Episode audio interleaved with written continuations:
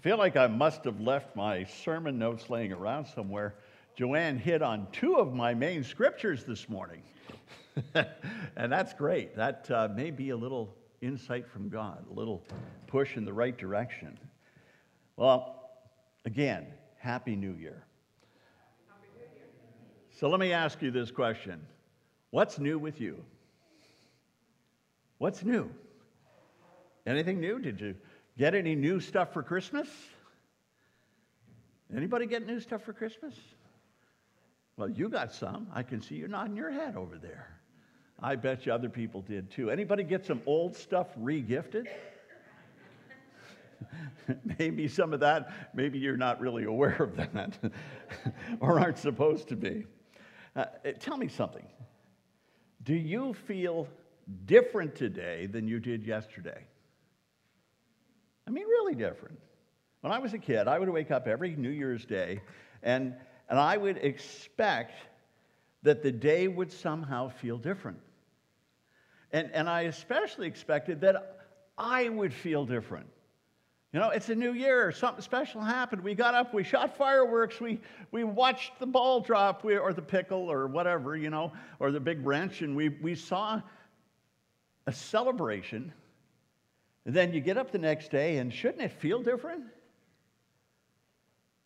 But a lot of the times I was disappointed. It, yeah, there was some football on, and there was lots of extra snacks around, and maybe we had a little bit of family over, but but it really wasn't that much different from the day before. It, it didn't feel new, no matter how much enthusiasm I had for it.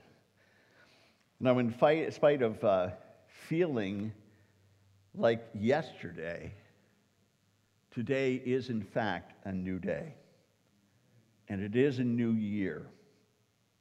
Here's something to wrap your mind around. Think about this for a moment. Today is yesterday's future. Did you catch that? Did you need it again? Today is yesterday's future. Don't we always look to the future for the things that are going to happen? We look to the future and we, we usually kind of put those things as something down the road, something a little distant, something a little far off. We don't think of those future planning events and goals and promises, we don't think of them as immediate. But we are in the future. Today is yesterday's future. The future is as close as every new day. Every new day. New Year's resolutions like uh, eat less, go to the gym more, make new friends, sleep more, or maybe it's the opposite sleep less. Uh, better yet, read more books this year. That's a good goal. But all these things that we promise to ourselves and all the things that we promise to God are, are usually future based. Down the road a bit. I'll get to it. Somehow we never really seem to get around to most of them, do we? A lot of it goes by the wayside. So, so the new things never get started, or they get started but are never really finished or continued with. The promises that we make to God, they, they don't get kept. And it's kind of the same old, same old. New Year's resolutions are not a new thing. They really aren't. Historians think that the first New Year's resolutions are made or were made by the Babylonians about 4,000 years ago. Uh, they would hold a massive 12 day celebration for the new year. And, and during that celebration, they would crown a new king or they would reaffirm their connection to or their loyalty to the, the old king, the reigning king. And they would make promises to the gods to pay their debts and to return anything that they had borrowed that year. That was their resolution. As far back as 4,000 years ago, we have actual you know, tablets that show that kind of stuff. Before Jesus was born, in the Roman times, the Romans tinkered with the calendar and they made January the 1st the beginning of the new year. In fact, they, they even named January after the two faced god Janus, who looked in two different directions at the same time. Let me see if we can get old Janus up there. There he is. They thought of him as this God who looked back in one direction at your past and forward in the other direction at your future. And uh, so they would offer offerings and they would make promises that usually weren't really kept. For the Christians, when we came into the Christian era, they continued to do something like this. They continued to do resolutions of a kind. But the start of the year wasn't a time of empty promises. It was a time of serious reflection on their lives in Christ. They spent time reflecting on their, their sins or mistakes of the previous year, and they resolved to do better in the future by submitting to God and praying for His strength to make changes. Around the year 1740, John Wesley, anybody know who John Wesley is? Around 1740, John Wesley uh, started a kind of service in his church um, that he called a covenant renewal service. And I love this idea. It was usually held on New Year's Eve or New Year's Day. Now, maybe you come from a tradition that, that held a variation on this. Uh, if you have ever been to a watch night service, watch night services are the spiritual descendants of Charles Wesley's covenant service. Now, these weren't just an alternative to New Year's Eve parties, although I think sometimes we did them like that, but they were supposed to be times of serious conversation with God, a time to make resolutions for the coming year about your relationship with God. It was a time to be made new again, a time of renewal and commitment. One of the amazing things about being a Christian is that when we come to faith, we are made new.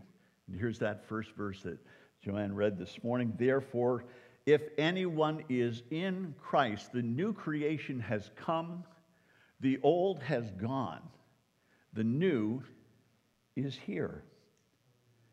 In Christ, we are new. In Christ, we get a brand new start.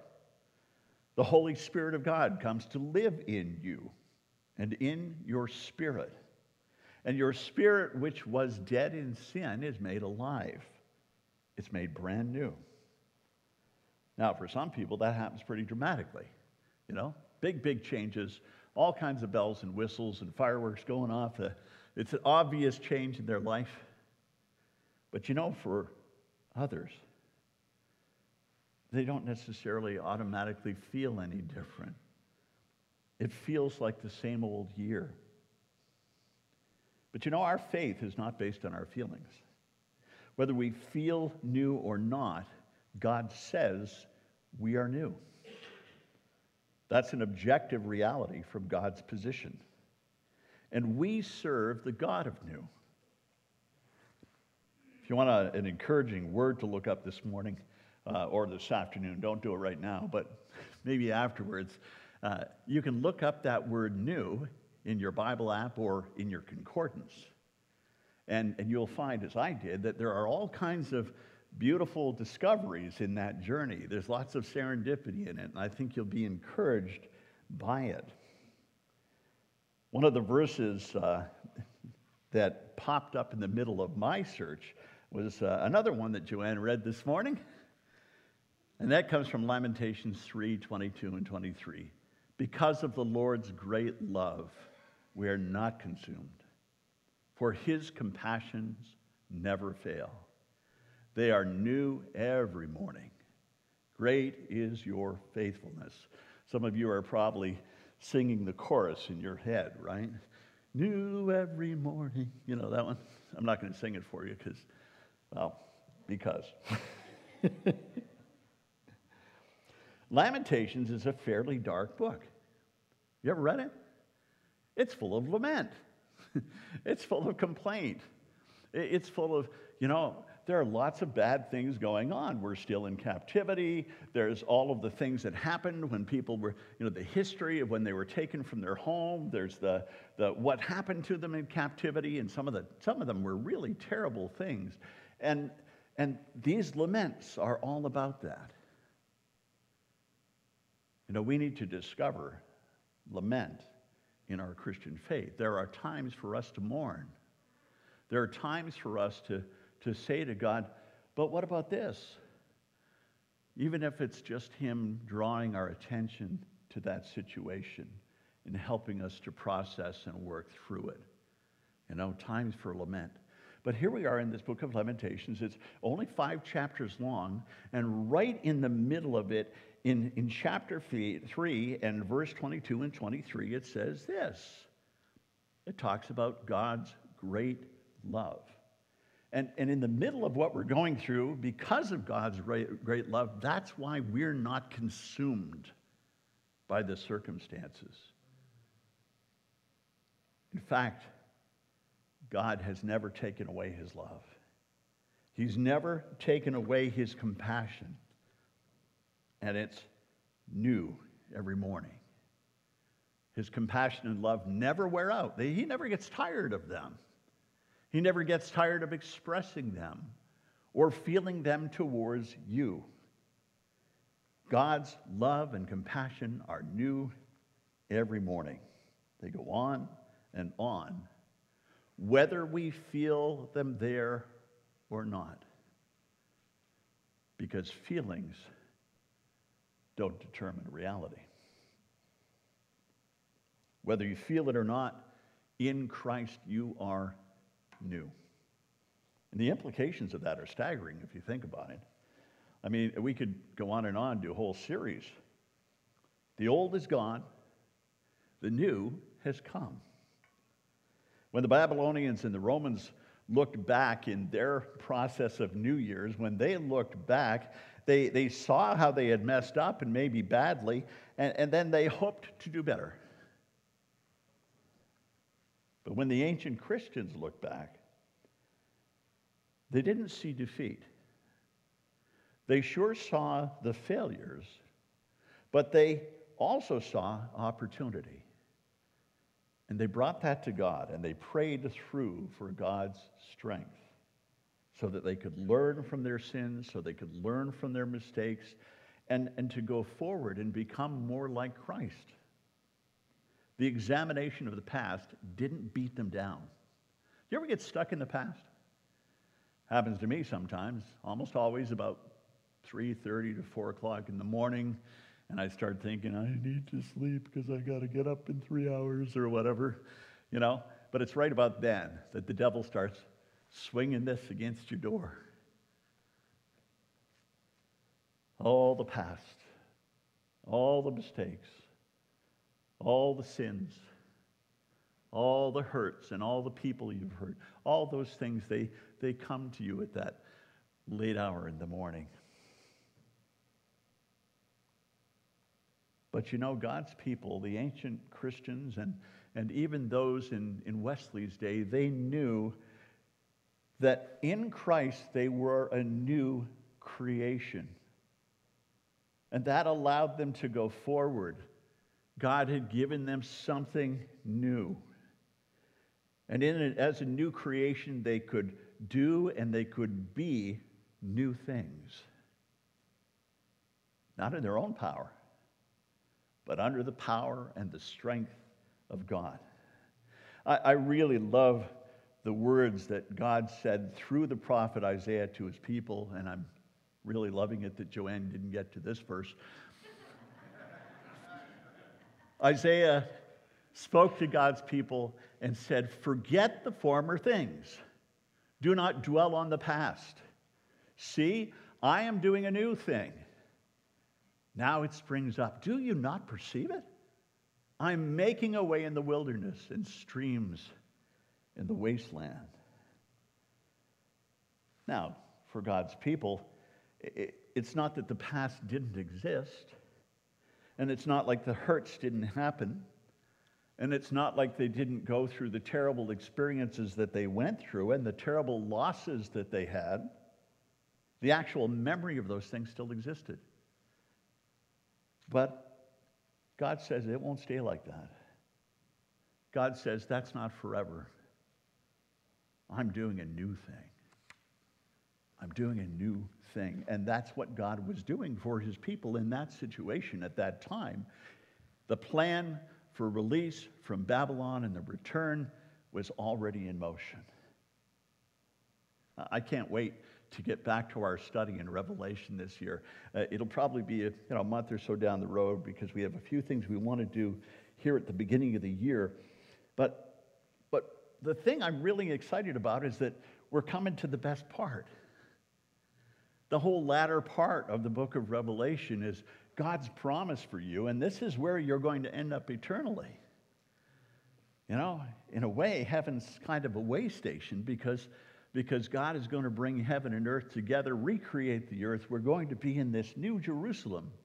Let, let me read for you what it says at the beginning of Revelation chapter 21. Just listen. And then I saw a new heaven and new earth. For the first heaven and the first earth had passed away, and there was no longer any sea. I saw the holy city, the new Jerusalem, coming down out of heaven from God, prepared as a bride beautifully dressed for her husband. And I heard a loud voice from the throne saying, Look, God's dwelling place is now among his people and he will dwell with them.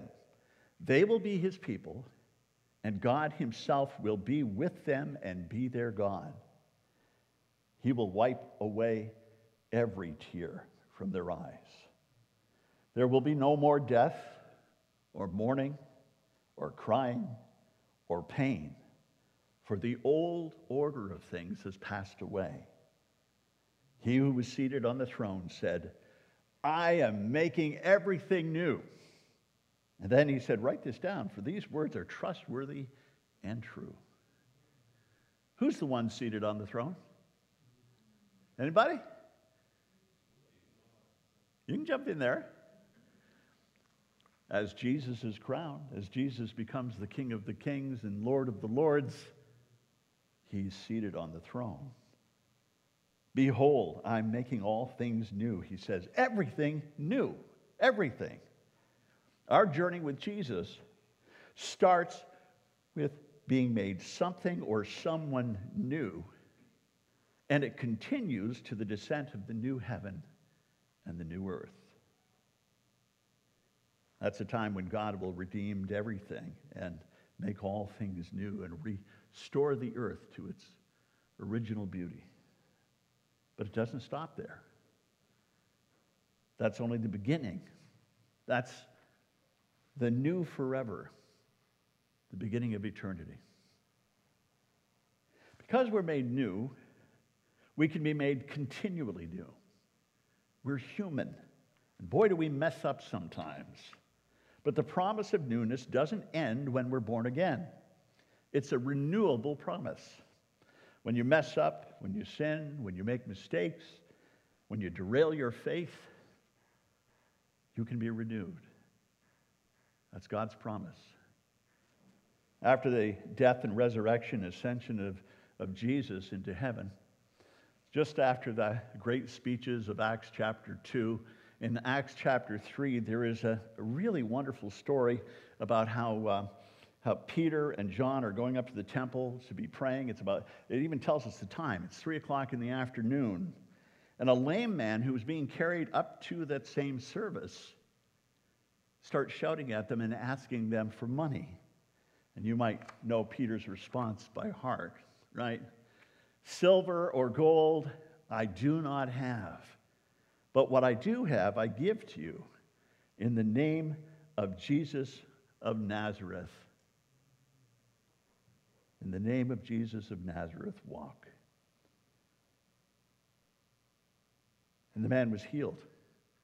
And he ran around the temple and he started jumping up and down, and all kinds of people. He started hanging on to Peter. He wouldn't let go of Peter, and he's jumping up and down in a circle. He's so excited.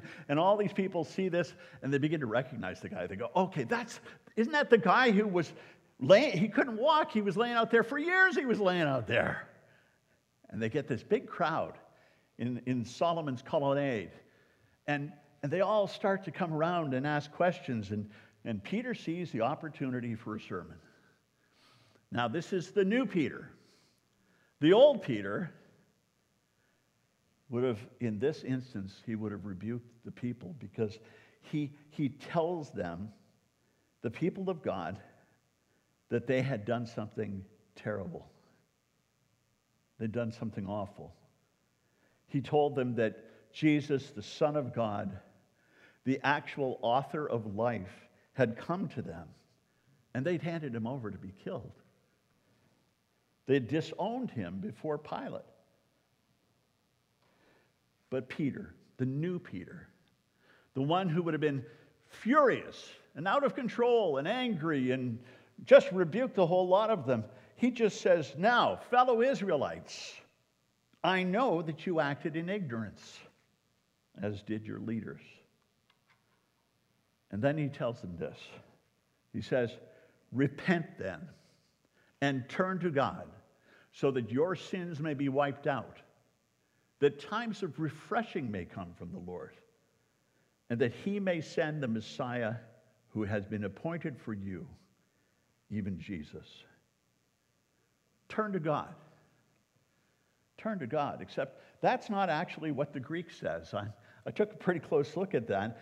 And, and what it actually says is repent then and return to God. There's a big difference there. These were God's people that he's talking to. God's people had once followed God. They'd observed all of the things that God had told them to observe. And, and other things started getting in the way. All this junk, all of these traditions and history and, and hand washings and all the things that just got in the way of their worship of God. And it got to the point that when God Himself came to them, they didn't even recognize Him. That's how far from God they were. And so Peter says to them, Repent. Turn around, go the opposite direction. Repent of your sin and return to God so that your sins may wipe out and so that you can be refreshed. I love this part that's tagged on there and so that times of refreshing may come from the Lord. This was not a very nice time that they were living in, the occupied time of the Romans, the, the crucified Jesus weeks before. This was a difficult time, and he says to them, Return to God, and he will refresh you. We use the word renew sometimes, don't we? Even God's people who had done something so despicable could be forgiven. They could start new life. And they could be refreshed even after everything they'd done. So, what does that say to us or for us? Renewal is part of the promise of new. And it became yours when you believed in Jesus and were made new. You were born again. No matter what you've done, no matter where you've gone, no matter how far you walk from Jesus, no matter how much you fall asleep in the light, to borrow Keith Green's phrase. You can be raised from the dead and given new life again. You can be renewed. I love that we pray for revival. You know, what does that word revive mean? Means to wake the dead. we're saying, oh, Lord, revive us again, you know. And, and we're saying, God, I'm, I'm dead in my sin. I'm dead. I've fallen asleep in the light. Uh, uh, wake the dead. Wake me up. I'm a dead man. You know, that's kind of what revival is all about. It's waking us up.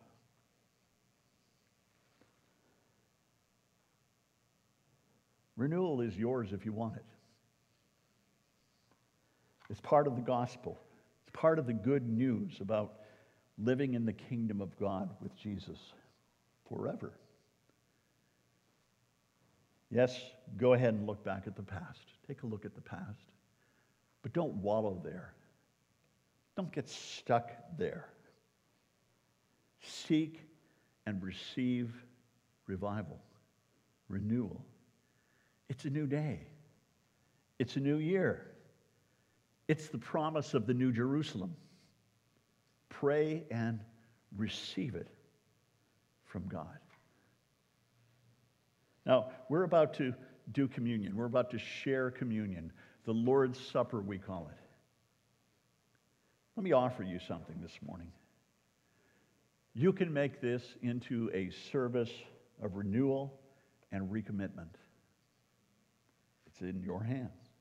When we bow our heads to pray, tell Jesus how much you love him.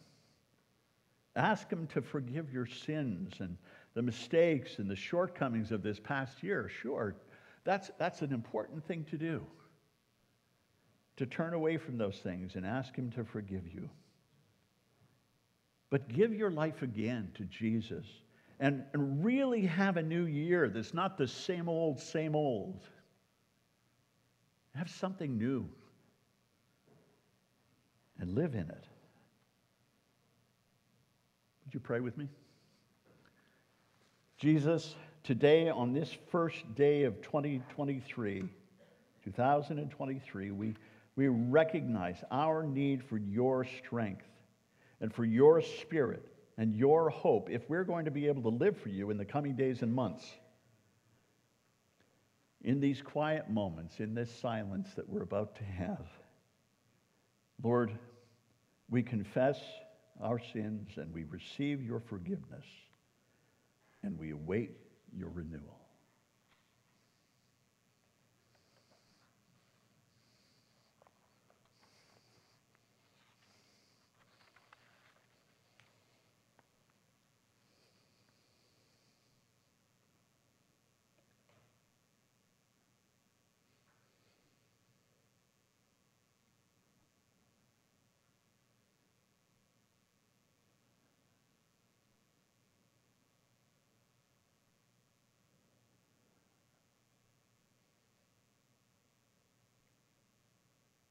We thank you for your love that is steadfast, never ending, for your never ending compassion. You have compassion on us.